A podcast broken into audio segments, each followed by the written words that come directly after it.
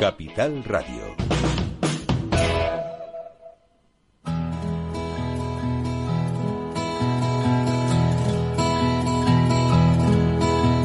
Comienza La Caja de Pandora.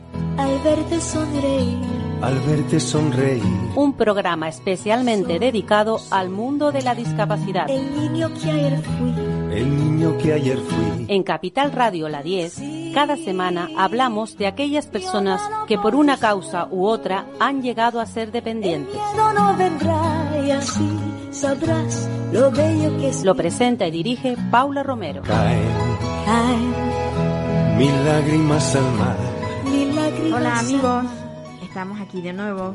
Yo siempre digo lo mismo, abro el programa diciendo lo mismo. Hola, y estamos aquí de nuevo. Porque la verdad es que es una satisfacción el, el poder estar aquí cada semana hablando de, de, de este porcentaje de la población que necesita que le demos voz. Y, y queremos darle voz, nos vamos a ir hasta Sevilla porque queremos darle voz a Antonio, Antonio Ramos, que es el padre de, de Víctor. Un, un preadolescente con autismo que, bueno, que les tiene la vida muy complicada. Hola, Antonio. Hola, Paula, buenas. ¿Cómo estás? Está, estamos bien dentro de, de lo que cabe de, de nuestro día a día, eh, te, que no es fácil. Te voy a hacer una pregunta, la pregunta del millón. ¿Has dormido sí. esta noche? Hasta las cuatro, un milagro. Para mí dormí hasta las cuatro, para bueno para mí, para el núcleo familiar de mi mujer. Sí, para, mayor, y, para eh, todos en es, casa, ¿no? Para esto todos. Es, eso es como si hubiéramos dormido hoy hasta las doce de la mañana, para una familia normal. Claro, o sea que cuando cuando duerme demasiado vas y lo miras y dices, ¿le habrá pasado algo? Correcto, correcto, correcto, Paula, así es, así es, sí, porque sí, ya sí, te da, sí.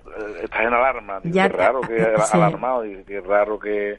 que no se levante, que raro, vamos, ya no, no, aunque esa noche dure más bien, ya de todas maneras estás en alerta porque noventa y nueve coma nueve por ciento de la noche duerme malamente, que ya pues no sí. vuelve nunca a ser más...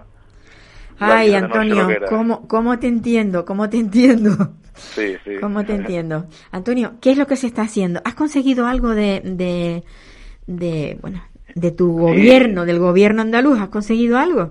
Te comento, de, os, os, os cuento. El miércoles pasado tuvimos una reunión con la Junta de Andalucía, ¿vale?, en la que nos han prometido de que el caso de, de Víctor lo van a estudiar y van a hacer todo lo posible. Nos han, nos han prometido que van a hacer todo lo posible, no que puedan encontrar la solución que nosotros estamos buscando del colegio por el tema de la ley de menores, de la ley de, de los dieciséis años de dependencia, que sí. por ley hasta los dieciséis años no le correspondría un centro. Pero bueno, lo van a intentar. Ajá. ¿Qué, pa- ¿Qué pasa si no consiguen el centro? Pues por varias vías tapar todas las carencias que Víctor tiene hoy en día. Por ejemplo, sería por la mañana el colegio donde va San Juan de Dios, los fines Ajá. de semana buscar buscar otros centros, Ajá. por las tardes otra otro otro centro, otra actividad, personas físicas, una o dos, porque a día de hoy tenían falta dos convictos para que trabajaran con él. Para trabajar, sí, sí. Sí, en verano también.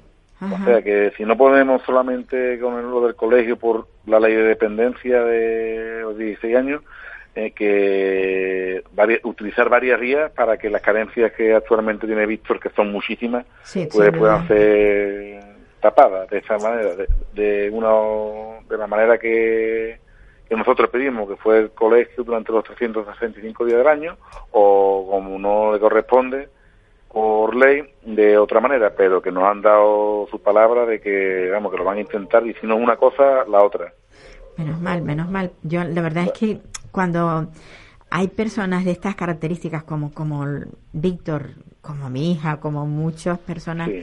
que tienen autismo y que tienen esa problemática, que tienen que tener una persona constante, día y noche, porque las noches totalmente. Ya sabemos cómo son también. Totalmente, totalmente. Yo lo que no entiendo es por qué la ley es tan rígida. Debería de, de pensarse, bueno, hay un grupo de personas que lo necesitan, vamos a variar la ley, vamos a adecuarla a las necesidades de este colectivo, que tampoco creo que sea muy muy muy grande, muy amplio. Pero por lo menos podrían de alguna manera resolver. El caso Totalmente. Tuyo, tú ahora mismo no trabajas. No, porque no, tiene no, que cuidar ni, de él, claro. Ni me lo puedo, ni, no, ni, ni, ni, ni, ni intención de momento, tal como está ahora mismo nuestra claro. situación, ni, no, no podría. No sí, podría imposible, no, imposible, imposible. Imposible. A lo que has dicho, Paula, le, se lo dijimos mi mujer y yo, que, que debería haber algún resquicio de esa ley. ¿Verdad? Porque el caso, el caso de Víctor es que, sinceramente, nosotros le dijimos, porque nosotros del tema de Víctor, como tú, como los demás padres con... Yo creo que hablamos todos desde el corazón, no me voy a poner solamente mi familia, desde el corazón. Y, y le dijimos, y el día que pase algo, que ojalá no, que el día que Víctor lo pille un coche, Dios quiera que no, ojalá que nunca pasara, pero entonces, ¿esa ley qué pasará? ¿Qué dirá el gobierno después de salir en prensa que llevamos avisando un montón de tiempo? ¿Se excusarán en esa ley de los dieciséis años? Pues sí. Así fue mi pregunta, no saben contestar. ¿Se modificará o no se modificará? Sí, pero es triste que se tenga que sí. modificar una vez que haya pasado, cuando ya vienen familias avisando de qué puede pasar. Pues sí. Yo, bueno, espero que esto, o sea, que siente un precedente, que que, que Víctor sea, digamos, esa esa pica que se coloca en Flandes para ojalá, poder... Sí, sí. Ojalá, por los futuros vistos, por sí, sí. los que están, por los que vienen, por los que vendrán, por desgracia, exacto, según los estudios que están. Si es que además esto no va a acabarse. Esto es... No, no, no, no, no, no, los estudios que está viendo es brutal, por desgracia, sí. lo que, lo bueno, que se prevé. He, he estado viendo que hay, estáis haciendo algo más. Eh, eh, he visto en, en, en las redes sociales que, no sé qué sí. tenéis pensado... Sí, sí, uh-huh. el día quince de abril, el quince, eh, el porque empiezo por el principio. Uh-huh. Eh, el Ayuntamiento de Dos Hermanas, nos pusimos en contacto con ellos, le, le dijimos la problemática que, que teníamos con Víctor, también ya yo era con, consciente por los informes de, de los municipales del Ayuntamiento, del cero sesenta y uno, por los vídeos y todo, y han estudiado el caso en profundidad, el delegado de Educación, la delegada de Bienestar Social y el propio alcalde que, que asistió a la reunión, y nos han dicho que es que las familias con, con las características de la de Víctor y para Víctor necesitamos mucho, mucho dinero, mucho, mucho dinero, porque hay que invertir en, como está visto ahora mismo, en respiros familiares. Claro, no claro. los hay, no los hay, no. porque para el autismo severo es casi imposible de encontrarlos. Sí, ¿vale? No hay sí. no hay profesionales, porque los fines de semana no tiene nada que ver. Por ejemplo, yo te doy el San Juan de Dios, donde va mi hijo en horario lectivo, no tiene nada que ver el centro del colegio con el respiro familiar. Y esto vale mucho, mucho dinero los fines de semana, y no hay profesionales para el tema de Víctor. De hecho, nosotros no, en su día nos rechazaron ese recurso del respiro familiar de... Por falta de, de personal, Víctor. Seguramente, claro. La, claro, claro, claro. Ajá. Y el personal que hay, pues, es, es escaso. Eh, y poco cualificados, digamos. Claro, tienen que tener su oportunidad, como les digo, siempre hay que empezar, pero bueno, pero que empiecen desde que haya ya una base sólida con varios trabajadores, porque los que necesitan el respiro familiar son gente como Víctor, porque sí. el que no es como Víctor puede ir andando, dando un paseo con sus padres, puede ir a un bar con sus padres, puede ir a una biblioteca con sus padres, a una iglesia. Nosotros, el respiro en teoría está hecho para casos como el de Víctor, para perfiles como, como el de Víctor, y es que ni, es muy triste, ni para eso encontramos, y para eso es la gala benéfica, Paula, para tener... Recaudar algo de, algo de dinero. Para recaudar, poder... para encontrar centros, o vale. bien personal específico, sean dos personas, porque ya con Víctor uno no, no puede, sí, sí, sí. tienen que ser dos personas para respiro familiar para nosotros, ¿vale? Para poder tener vida, un poquito de vida, porque veinticuatro horas a siete días a la semana, esto es inhumano, y totalmente, llega un día de que totalmente, totalmente, totalmente. de que o te bajas para un pino como y dices, me cuelgo porque esto es inhumano, o necesitamos esto, que la verdad es que el Ayuntamiento de Dos Hermanas el caso lo ha estudiado en profundidad y nos ha dado la, la solución esta, ¿no?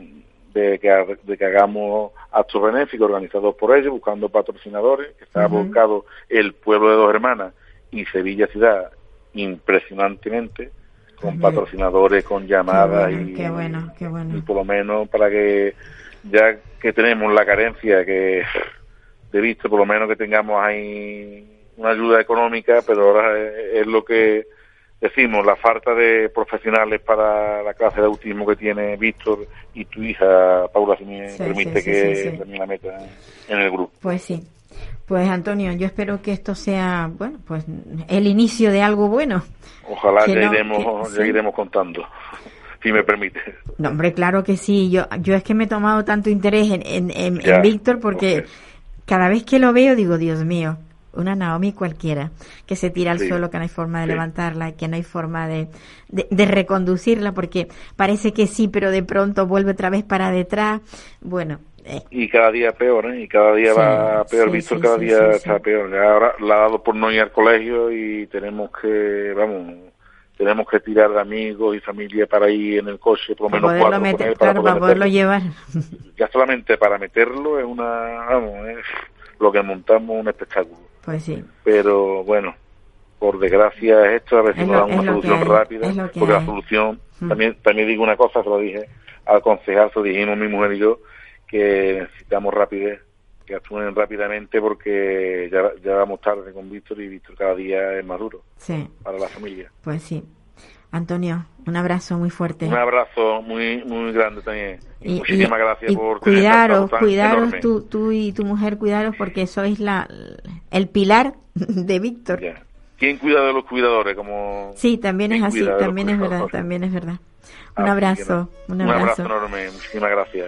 Bueno, pues esto es lo que hay en Sevilla.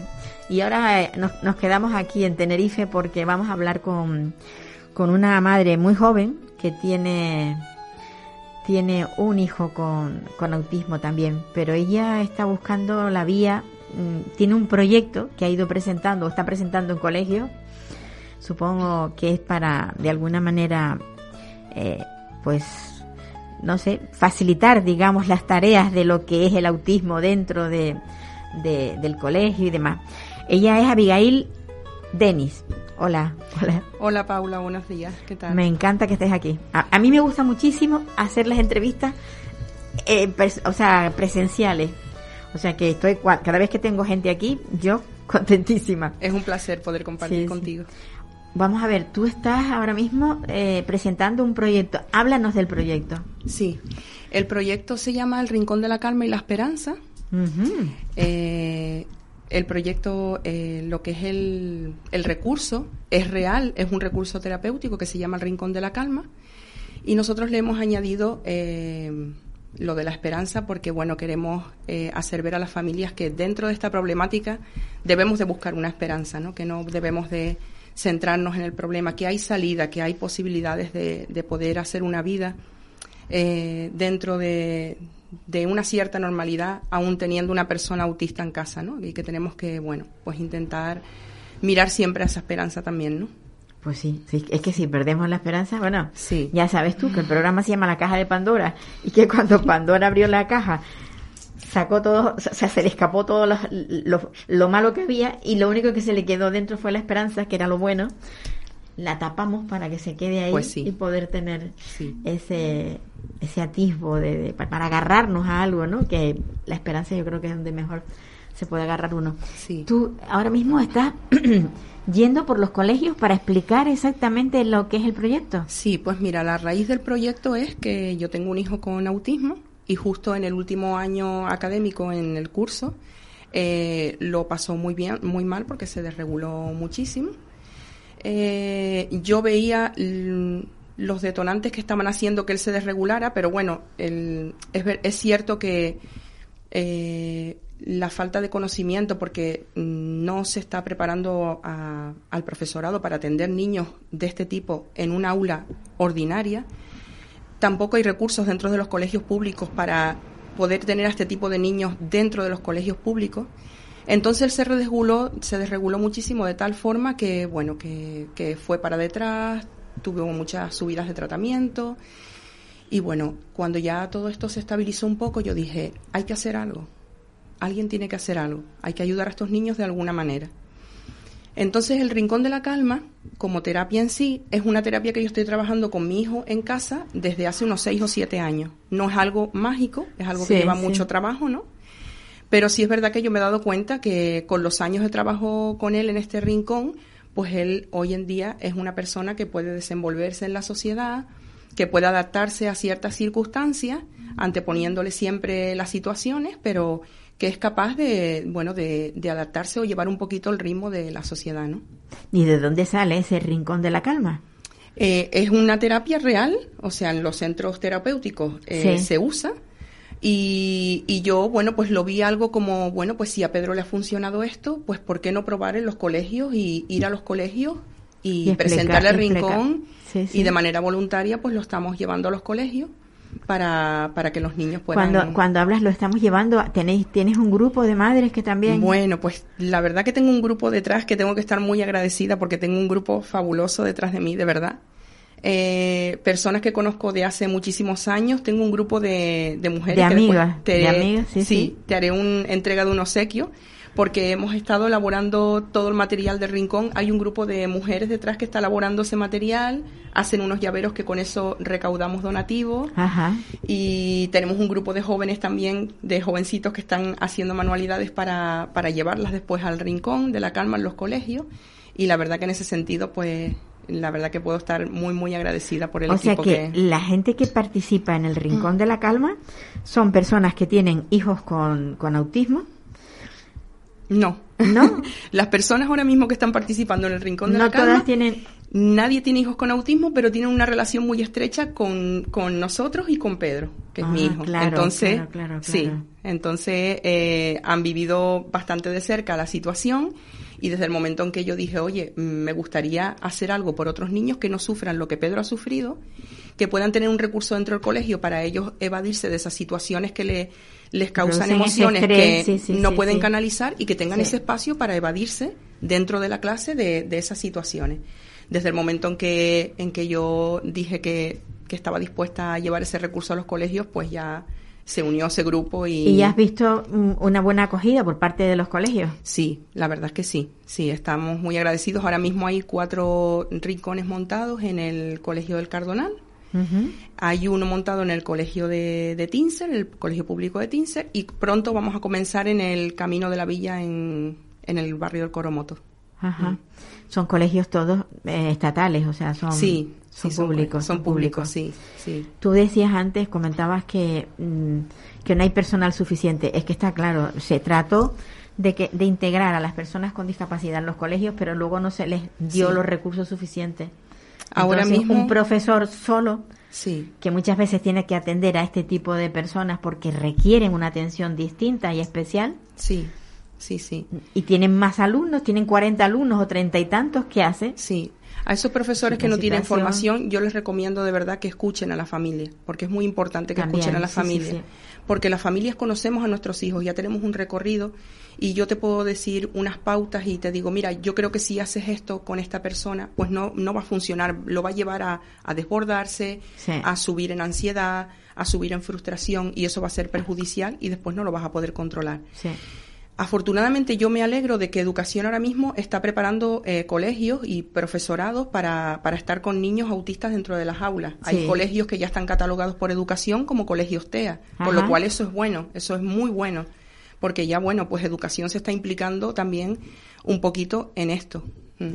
Tú sabes que ahora mismo el único lugar donde, donde se trabaja con los TEA es en Apanate. En Apanate, sí. Que es una asociación que precisamente surgió por un grupo de padres que no sabían dónde ir ni qué hacer. Sí. Y gracias a un profesor de la universidad que les apoyó, pues con, se consiguió esa, esa asociación. Pero ahí lo único que se trabaja es por las tardes, una vez que salen de los colegios. No sé si sí. tú habrás llevado a tu hijo después de... Eh, en Pedro, Cuando en mi caso pequeño. Mi hijo está en lista de espera para para Apanate, sí, fíjate, todavía las listas de espera son tremendas, claro, como de un año y medio. Que solo hay o, una, sí, solo, solo hay una. Un, y un atienden centro. Ahora mismo muchísimas familias, o sea sí. que si no abren más más centros de este tipo, pues claro, estos niños quedan desatendidos. Exactamente, porque, exacto. Sí, van a su colegio, pero después por la tarde es un eh, todo el día en activo, o sea, son sí. las veinticuatro horas, como decía, comentaba el papá de Víctor, sí.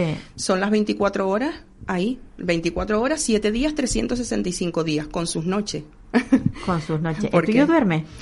Eh, no tiene trastornos del sueño. Afortunadamente ahora lleva, tiene temporadas dependiendo de sí. las circunstancias, los acontecimientos que le rodeen, sí. entonces tiene mucho que ver, mucho sí, que ver. Sí, sí, el sí. este el el ambiente externo para ellos es fundamental sí. que sea siempre igual. Es que parece una cosa que no se entiende, ¿no? Pero el para empezar, el tener eh, autismo no es tener una enfermedad. No. Eso es algo que también muchas muchos profesionales quieren tratarlo con medicación y no, sí. no se puede con medicación. Y luego eh, es una condición, es, es la forma de ser de, de determinadas personas que nacen así sí, y que un... necesitan un ambiente distinto. Sí. Y yo no sé por qué no se les procura para que de esa manera puedan tener ese rincón que, del que sí. tú hablas, es para procurarles, ¿no? El, el... Sí, es que claro, es que en realidad... Eh... la condición viene de su cerebro, o sea, tiene unas características Exacto. diferentes, Distinta pero no los hacen ni mejores ni peores, o sea, no. sus características no. son diferentes y necesitan condiciones diferentes para vivir. Sí, sí, Entonces, sí, sí. Eh, el tema del rincón, yo digo, es, no es algo mágico, pero sí es verdad que es una, una esperanza a las familias dentro de los colegios. Creo que es algo que donde ellos pueden evadirse sí. eh, en esos momentos de ansiedad que a veces... exteriormente a lo mejor no no se ve que esa persona eh, se siente mal en ese momento sí, sí, o está sí. ansiosa. Uh-huh. Puede ser un pensamiento negativo que viene a su mente y ya lo hace cambiar su estado de emocional uh-huh. y necesita ese rincón para acudir, ¿no? Uh-huh. Entonces mi intención o la intención en este caso de, de este proyecto, porque ya ahora mismo también estoy agradecida porque estamos respaldados por una asociación, entonces ya con lo cual... ¿Qué, ¿Cuál es la asociación? Que... Asociación Cairo. Eh, sí, eh, que el presidente es Benjamín Barba, creo que él ha estado ya aquí entre, sí. siendo entrevistado y, y bueno, ahora estamos respaldados por esa asociación y, y bueno, creo que, que va a ser bueno no solo para los niños, sino también ser ese apoyo a las familias, porque claro, sabemos claro, claro. en nuestra experiencia que la familia lo pasa mal, es que lo la sabemos, familia lo pasa muy mal, es horrible, sí, es horrible. Sobre todo cuando no sabes qué hacer, porque hay situaciones en las que tú las conoces ya. Porque a lo largo del tiempo vas aprendiendo. Sí. Porque esto es un aprender constante. Sí. No, y yo sé que cuando... Y eso que decías tú, de que los profesionales deberían escuchar a, a los padres. Porque tú sabes en muchas ocasiones que esta actitud que se ha tomado exteriormente a él le va a producir un, un estado de ansiedad, pues no lo provoques, déjalo. Sí, sí. Entonces, es muchas veces... yo yo generalmente cuando pretendemos hacer algo, yo digo, mira, vamos a ponerlo en la balanza. Dejamos que haga eso que le está produciendo eh, pues una sensación a lo mejor grata sí. y que va a regularla, o le decimos que no lo haga. Tienes que, tienes que verlo, sí, sí. sopesarlo y decir, bueno, vamos a dejarlo. Hombre, si los minutos no son muchos. Sí, siempre que no se haga daño también. Exactamente, sí. siempre que no se haga sí. daño. Pero ellos tienen Eso. Como su manera de autorregularse. Exacto, sí. exacto. Y hay como que respetar ese espacio y esa manera. Sí. Y, y bueno, y dejarles ese espacio porque es la manera que tienen ellos de, de controlar la, la situación, ¿no? Sí, es muy sí, difícil. La es verdad, muy difícil. El, el autismo es algo... es... Mmm, es un mundo que el, en el que todavía no se ha entrado a fondo. Sí, y necesitamos que la sociedad conozca el autismo. Sí. Porque yo no sé cómo lo has, vi, lo has vivido tú en tu caso, pero para mí la parte que más me, me ha afectado y la parte que más eh, me ha costado es la parte social. Sí. El ver cómo las personas no entienden, ¿no? Ciertas reacciones, ciertas... Eh, maneras de comportarse, ¿no? En este no caso. Las, no las entienden. Y no las entienden y todo es, bueno, pues pues será porque no está bien educado. Efectivamente. Será todo eso lo iba a decir ahí, yo. Sí, dice, sí. ese niño es un maleducado. No, sí, no señora, sí. no es un maleducado. Es horrible. Y nadie sabe el trabajo tan sí. esforzado que tú estás haciendo detrás sí, sí, para que sí. se vea algo mínimo. Para que se vea algo Mira, mínimo. Yo siempre cuento una anécdota porque es muy simpático. Nosotros la llevábamos a comprar y ahora no, porque ya, ya se niega ella a ir. Pero la llevábamos al supermercado, como hacen todos los padres, que en un momento dado van con un hijo al supermercado. Y entonces que, conseguimos que aprendiera a hacer cola. Y entonces un día, de la noche a la mañana, no se sabe por qué, llegaba una señora y decía, no, mi niña, pasa tú delante porque vas con la niña. No, señora, que sí, que sí, que pases. Una discusión. Pero mire, señora, si es que estamos aprendiendo a que haga cola. Si ahora le se salta la cola, este es el refuerzo del ludópata, porque volverá a querer ser la primera. Claro. Y entonces son cosas que, aunque, yo no sé, te mir- los miran con, no con condescendencia, muchas veces las miradas son como de pobrecito. Sí. Y tú dices, no, no, no pasa nada, sabe esperar. Bueno, pues vamos a esperar. Sí, hay que, yo siempre he pensado en el caso de mi hijo, eh, una de las metas que yo tenía, digo, la sociedad no se va a adaptar a ti no. al cien por ciento, la sociedad no te va a dar todo estructurado, no. la sociedad no te va a poner todo delante, entonces yo tengo que intentar que tú te adaptes lo más posible a la sociedad, al ritmo de la sociedad. Exactamente. Es al contrario, ¿no? Sí, no no sí. intentar eh, que todo sea eh, facilitado, ¿no? Sino sí. intentar, pues en la medida de lo posible, en lo que podamos, que sabemos hasta qué, hasta dónde pueden llegar, porque son nuestros hijos y los conocemos, saber hasta qué punto pueden llegar y decir, yo hasta aquí te puedo exigir. Sí. Y puedo mantenerme aquí y sé sí, que tú lo sí, vas sí, a conseguir, sí, sí, sí. ¿no? Y entonces eso, ese, pero ese refuerzo ahí constante es... muy desgastador. Es mucho, mucho, sí, mucho. Es muy desgastador, sí. Llega un momento que, que no sabes que por dónde tirar, porque dices, Dios, volver a empezar otra vez con lo mismo. Además, sí. cosas que ya tenía aprendida y que no se sabe por qué razón, un día desaparecen. Dices, pero si ya lo habías hecho. Sí. Y tienes que volver otra vez a empezar. Sí. Pero bueno, con un, con un montón de paciencia. Yo siempre digo, vienen con un libro debajo del brazo lleno de paciencia, sí, sí, sí. de frases hechas en las que te dice, no, tienes que tener paciencia, tienes que tener sí, paciencia. Constantemente trabajan nosotros todas sí. esas cosas. Sí, sí. Y yo creo que la base fundamental, Paula, en esto, para mí, desde mi punto de vista como madre y como, como ciudadana, creo que la base es el amor. La base es el amor. Sí. No solo el amor a nuestros hijos, que es lo que nos hace... Eh, tener ese cuidado hacia ellos, sino es que no solo estamos amando a nuestros hijos, es que estamos amando a la sociedad, porque estamos intentando que nuestros hijos se adapten lo máximo posible a la sociedad, y eso va a facilitar el trabajo de las personas que vienen detrás de nosotros, de los que serán sus cuidadores, sí. porque nosotros estamos perseverando como madres o como familias, estamos perseverando en ese amor y en dejar esa... Ese, lo que pasa es que, eh, por ejemplo, cuando hablábamos con, hablaba yo con Antonio Ramos, este señor de, de Sevilla, muchas veces la soledad en la que se encuentran las familias cuando tienen un hijo es muy grande, porque el tener una persona con discapacidad no es un problema familiar, es un problema social. Sí. Y hasta que no se tome como tal y la sociedad lo vea así, y sobre todo quienes tienen que verlo más son los políticos, que son los que administran los dineros que nosotros pagamos, sí. pues yo creo que hasta que no sea no sea ese el punto en, del que partamos, sí. de que la sociedad es la que tiene que ocuparse de esas sí. personas. Es que el problema que está viendo complicado. Es que mm, eh, hay un diagnóstico y directamente hay una orfandad. Esa familia se queda huérfana total, ante esa total, situación, total. totalmente. Sí, sí, sí. Y es muy desolador vivir esa situación. Porque las personas externas que nos ven como familia, a veces nos pueden considerar incluso como mm, seres raros, ¿no? Porque pues sí. tú te aíslas, eh, o sea, esa te situación aíslas, te, aíslas. te aíslas. No tienes vida social, no vas a un cumpleaños, no, no vas a una boda, no, no, vas, a, no, no vas a ningún sitio. Sí. Es que ella no va a ningún sitio o su familia no va a ningún sitio. No, es que mi eh, las condición, circunstancias sí, mis que circunstancias tienes, sí, sí, sí, sí. no me lo permiten, sí. no me lo permiten. Entonces tengo que aislarme para tener la situación controlada. Y muchas veces eh, aislarnos mmm, literal de meternos dentro de casa, porque a mí me ha pasado durante muchísimos años de donde único podía tener la situación controlada era dentro de nuestro sí, hogar. Sí, sí. Fuera de ahí ya se descontrolaba todo. Entonces no voy a ningún sitio, me encierro, me encierro y esa es la situación que vive la familia. Sí. sí, es esa y es muy dura, sí. sin lugar a, sin lugar sí. a dudas. Y luego eh, incluso yo no sé si tú trabajas o no, pero no.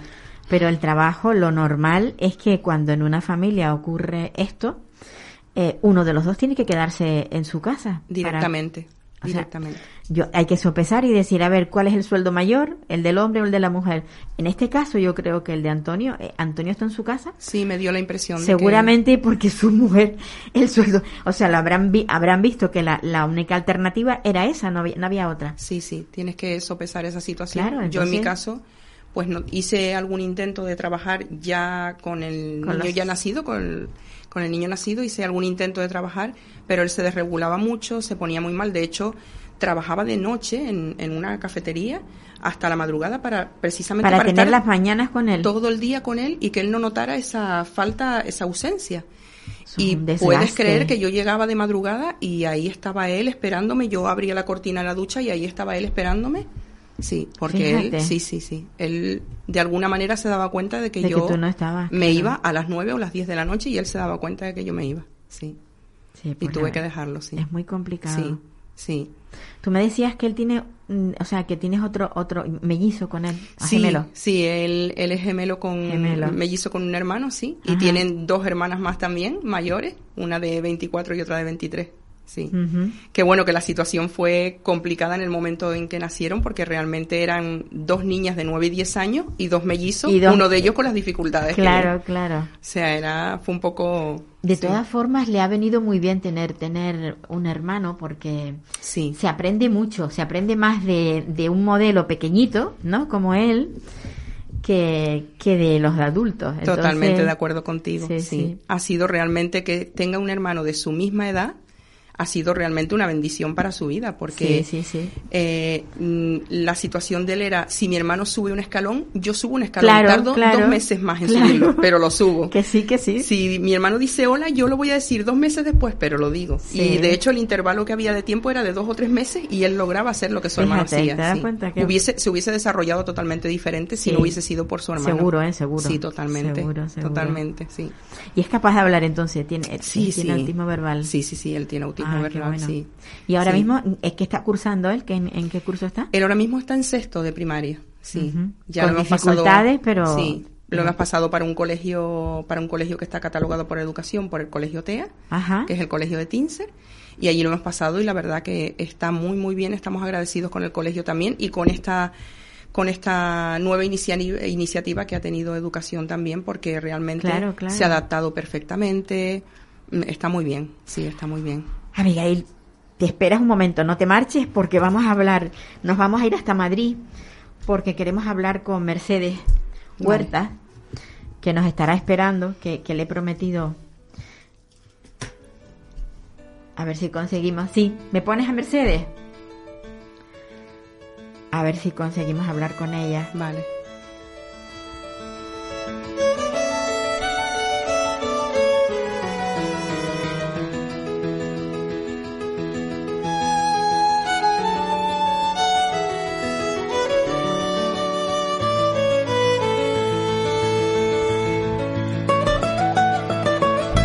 ¿Tenemos? Sí. Hola, Mercedes. Hola, Hola buenos días, Paula. ¿Qué tal? ¿Cómo, cómo vamos? Resistiendo. Ya, yo te iba a decir en la lucha, pero ya me has dicho resistiendo. Sí, es cierto. En la lucha y resistiendo. Pues ¿Qué sí. tal estáis? Pues bien, bien. Aquí, bueno, en Canarias con bastante buen tiempo, la verdad. Pero también, también estamos al pie del cañón. Mira, eh, estuviste en... Cuando ha ido el, el ex consejero de la Comunidad de Madrid, Reyero, a declarar por, bueno, por, por, yo no sé si llamarlo genocidio, por lo que ha pasado en las residencias en, en Madrid, ¿estuviste por fuera o pudiste entrar y oír las declaraciones de Reyero?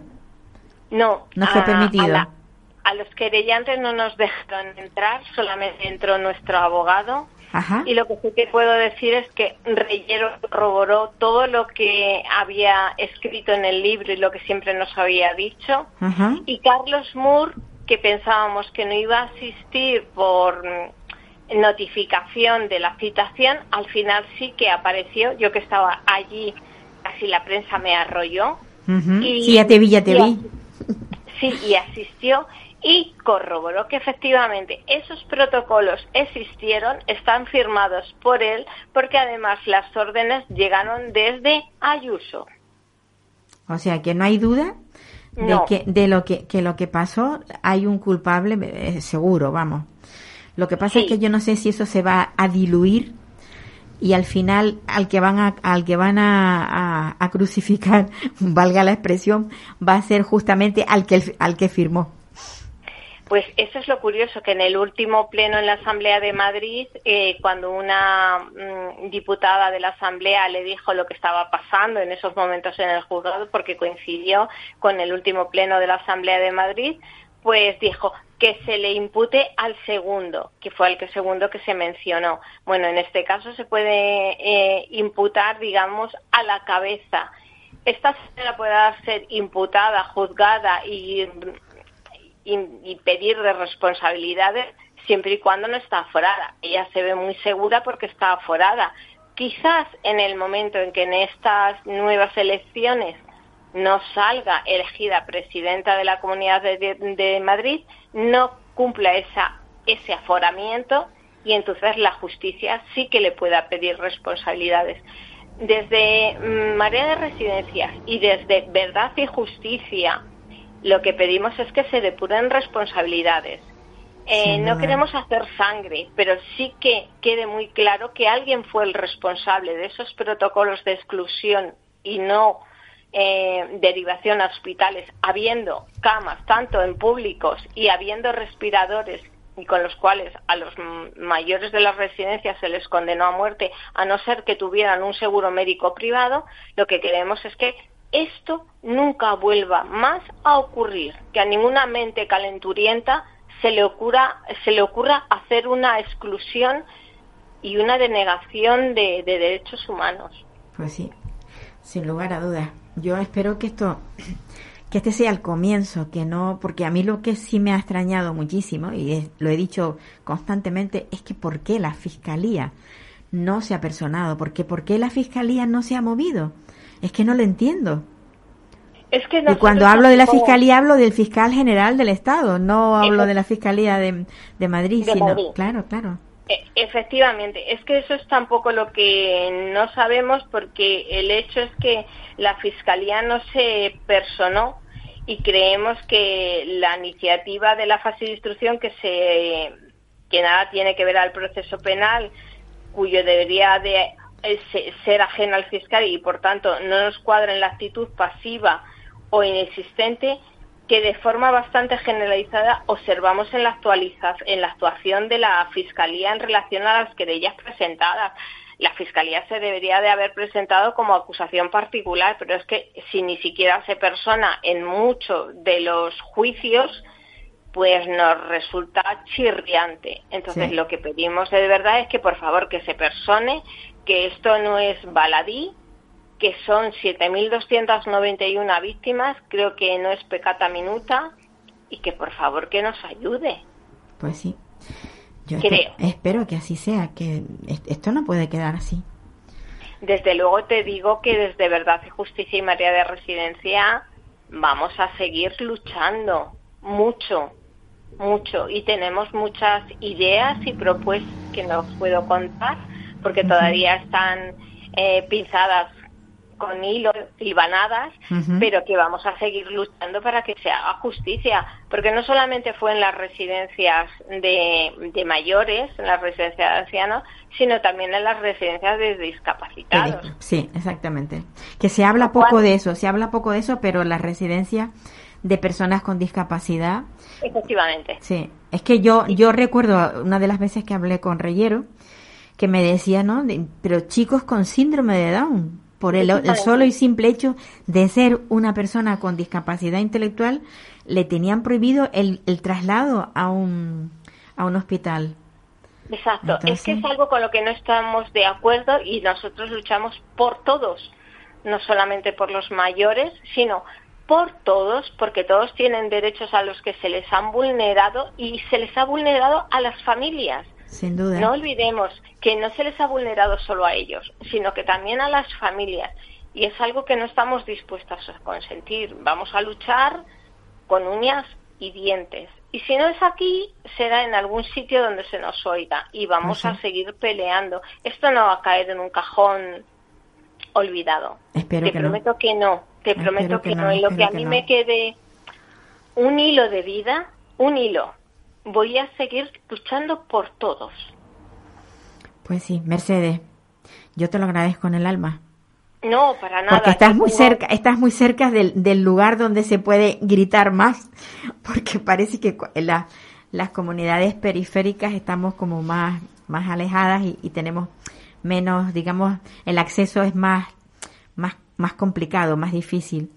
Pero estando como estás ahí en Madrid, yo creo que, que sí, que la lucha se escuche, se oye mejor, se escucha mejor y se tiene incluso más medios para poder eh, luchar. Efectivamente, sí. Es que esa mm. es nuestra base, que hoy podemos llegar más lejos y creo, a ver, que no soy jurista, que no entiendo, que soy un ama de casa de primera y una contable de segunda, o sea, que, que no es mi mundo, pero creo que si eh, creamos jurisprudencia en algo tan esencial, el resto de comunidades autónomas, aunque nosotros Madrid, Verdad y Justicia operamos desde Madrid, uh-huh. creo, no lo prometo porque no lo sé, digo desde mí y que no tengo conocimiento, pero ojalá que críe jurisprudencia para que en el resto de España se tome en cuenta la vulneración de derechos que se ha hecho con todas estas personas de la residencia. Sí, sí.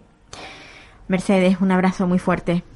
Un abrazo enorme y gracias por invitarme a tu programa. Ha sido maravilloso. Encantada, gracias. encantada, siempre encantada de escucharte. Hasta gracias, luego. Gracias igualmente, hasta, hasta luego. luego. ¿Qué te parece, Abigail? Bueno. Estamos, estamos con una lucha sí, por todos lados. Por todos, por todos lados. lados porque, bueno, en este caso, eh, esta lucha se emprendió por las personas mayores, pero la cantidad de personas con discapacidad que también han fallecido y que se han olvidado, se sí. han olvidado, que eso es lo peor. Pero bueno, en fin, no sé cómo vas de tiempo. Eh, bueno, sí, voy bien, sí. ¿Vas bien? bien? Sí, sí. Vale. A la una y media tengo que hacer ya recogida ya en los coles. Que, tienes sí. que salir por, sí. corriendo. Pues nosotros ahora, yo quisiera, quisiera hablar con, con Yolanda, Yolanda Gómez. ¿Me la puedes poner? ¿La tenemos? Vale.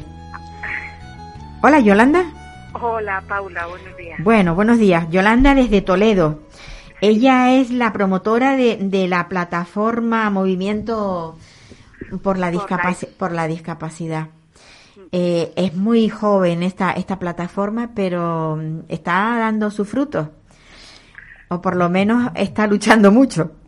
Estamos luchando mucho. Frutos... Por ahora no tenemos mucho conocimiento, pero estamos luchando mucho y con muchas ganas de seguir adelante, porque además es que vemos que la discapacidad lo necesita. Uh-huh. Necesita que, que alguien se preocupe por, por nosotros. ¿Tienes el manifiesto ahí delante o te lo conoces ya? Me lo conozco. Te lo conoces. Pues quiero, quiero que nos los detalles, porque creo que es importante que se sepa este manifiesto en pro de, de, de las personas con discapacidad. Eh, vamos a ver, eh, como hemos dicho, eh, el Movimiento por la Discapacidad tenemos dos años de vida, eh, no tenemos más. Somos un movimiento muy joven, somos un movimiento social que, que luchamos por los, de, por los derechos de las personas con discapacidad. Porque, como he dicho anteriormente, no estamos representados en ningún sitio, ya que existen grandes plataformas que dicen representarnos y luchar por nosotros, pero realmente por lo único que están luchando es por sus propios beneficios económicos y social, porque queda muy bonito decir que luchamos por una inclusión, pero esa inclusión real no existe. Uh-huh. Y el Movimiento por la Discapacidad sí que lucha por una inclusión real y efectiva. Los grandes lobbies lo único que buscan es rellenar, eh, llenarse la, eh, la boca diciendo que la inclusión, pero luego no es efectiva, porque simplemente lo vemos reflejado en los centros especiales de empleo. Ahí hay una segregación absoluta. Eh, nos tratan solamente podemos trabajar eh, podemos trabajar en el mercado ordinario, pero el noventa por ciento de las personas con discapacidad, salvo honrosas excepciones, trabajan o trabajamos en los centros especiales de empleo. ¿Por qué? Porque a ellos les interesa, porque reciben muchísimo dinero. Claro, esas público. ayudas que reciben públicas, sí, sí. Exactamente, es un dinero público de todos los españoles que la administración no controla, y ese dinero es para que, en teoría es para que revierta en nosotros, para mejorar nuestro trabajo, para mejorar la accesibilidad, para hacer que el trabajo sea eh, accesible a las características de cada persona con discapacidad, porque cada uno tenemos una discapacidad distinta, y no es así, no es así. que son eh, huelga completamente con la, está libre de, de causa y libre de todo. Y luego ellos, además, se creen que están libres de todo y pueden hacer lo que les dé la gana, porque en el momento que hay alguien que habla de lo que cuenta su experiencia o, o lo que le han contado de las grandes lobbies, enseguida se ponen en contacto con esa persona eh, amenazándole. Una amenaza muy velada, pero existen esas amenazas. Y claro, luego los discapacitados, pues ellos se encargan de callarnos la boca, porque existe segregación, existe maltrato, existe mmm, temor, una serie temor, de vejaciones, temor también, Yolanda. Mucho sí, temor, mucho, mucho temor. temor a la hora de per, por perder el trabajo, claro, y por las posibles claro. represalias que puedas, que puedan tener por decir algo, por reclamar nuestros derechos. Sí, sí, sí. Yo espero que esto cambie algún día. Es que no podemos estar en lucha constante. Son tantos frentes los que tiene la discapacidad. Eh, es tratar de forma, eh, no sé cómo te diría, como, como si tuviésemos que escalar muros llenos de grasa, que nos resbalamos y seguimos subiendo y volvemos a caer. Esto tiene que salir adelante. Sí, lo que pasa que es que eh, estos lobbies... Eh... se creen impunes de, y se creen con el derecho de hacer cualquier cosa, porque hasta ahora ningún discapacitado les ha dicho nada, en ninguna plataforma les ha dicho nada.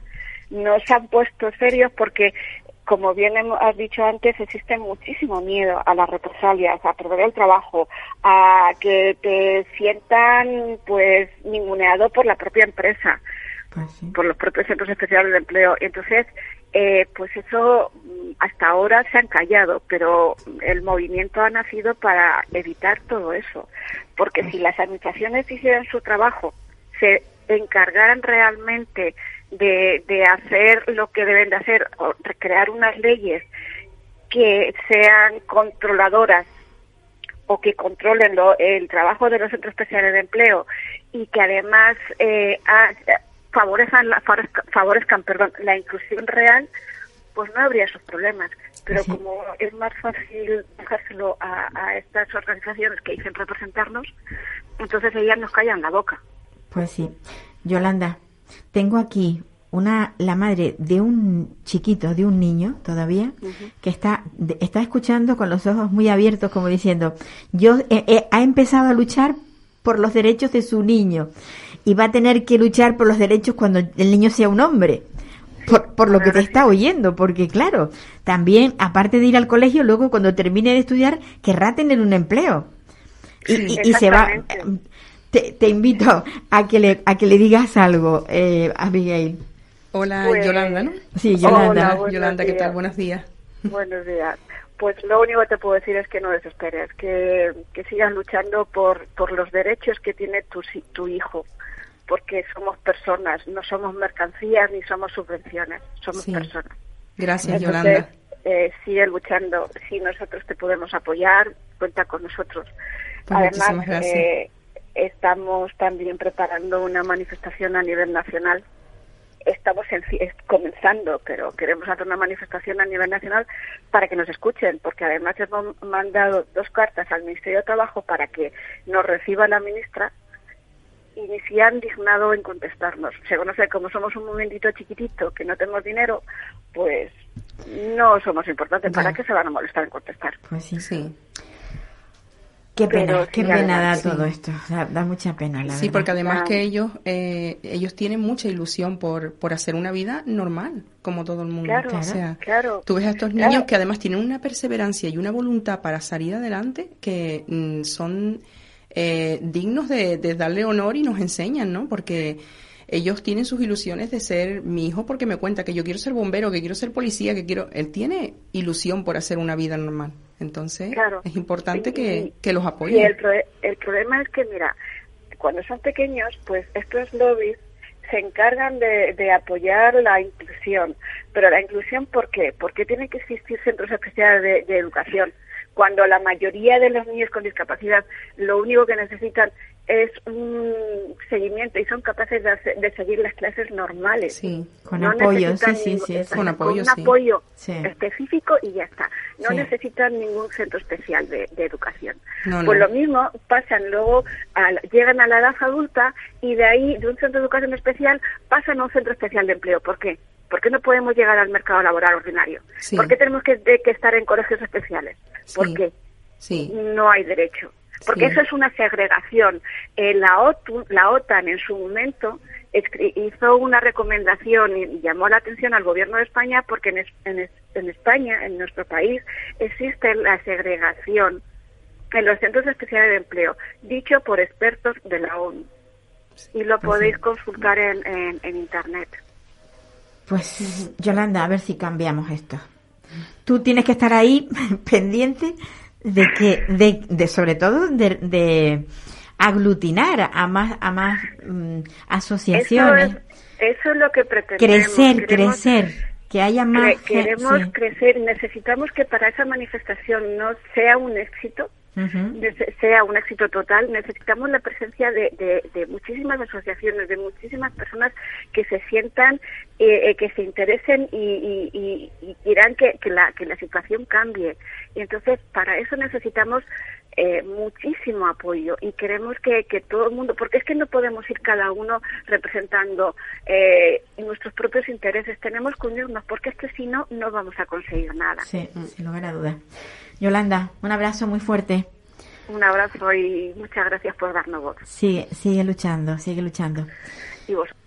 Abigail, este es el programa nuestro. Sí. Tenemos tantas cosas de que, de que hablar y, y siempre de lo mismo, siempre de discapacidad, de personas que lo necesitan, de personas que están olvidadas. Sí. Nosotros tenemos un programa semanal. Ya me gustaría a mí tener uno cada día, pero sí. bueno, con este que tenemos estamos dando bastante, Qué bueno.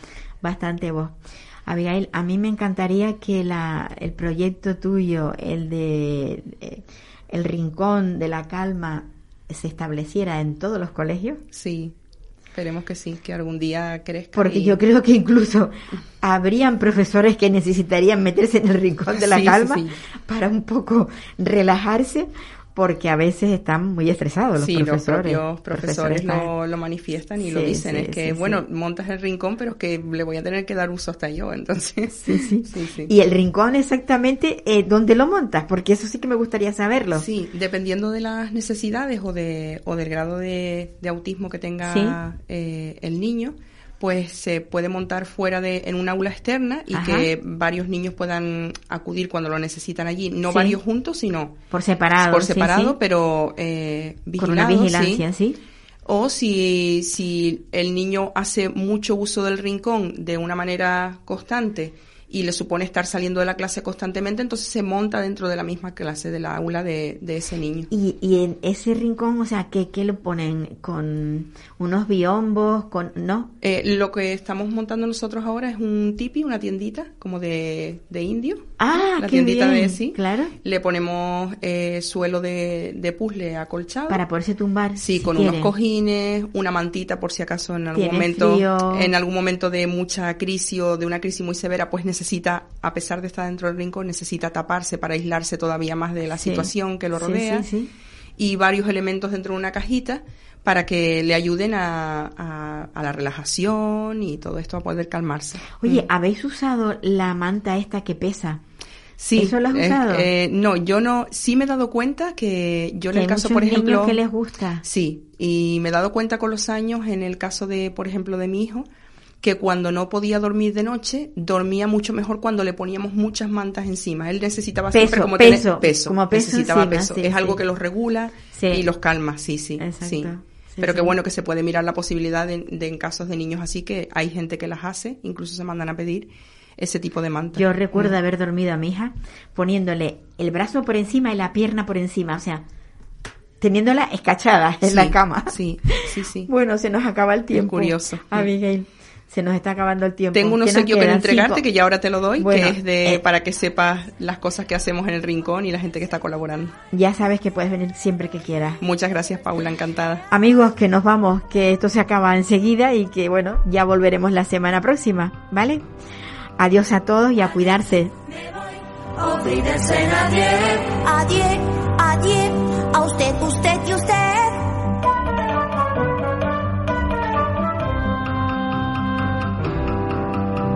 Adiós, me voy, auf Wiedersehen, au revoir. Me voy, si hoy por fin pruebo el champán. ¿Puedo? No. Me voy, goodbye, auf Wiedersehen, adiós. Me voy con un suspiro y un adiós, adiós.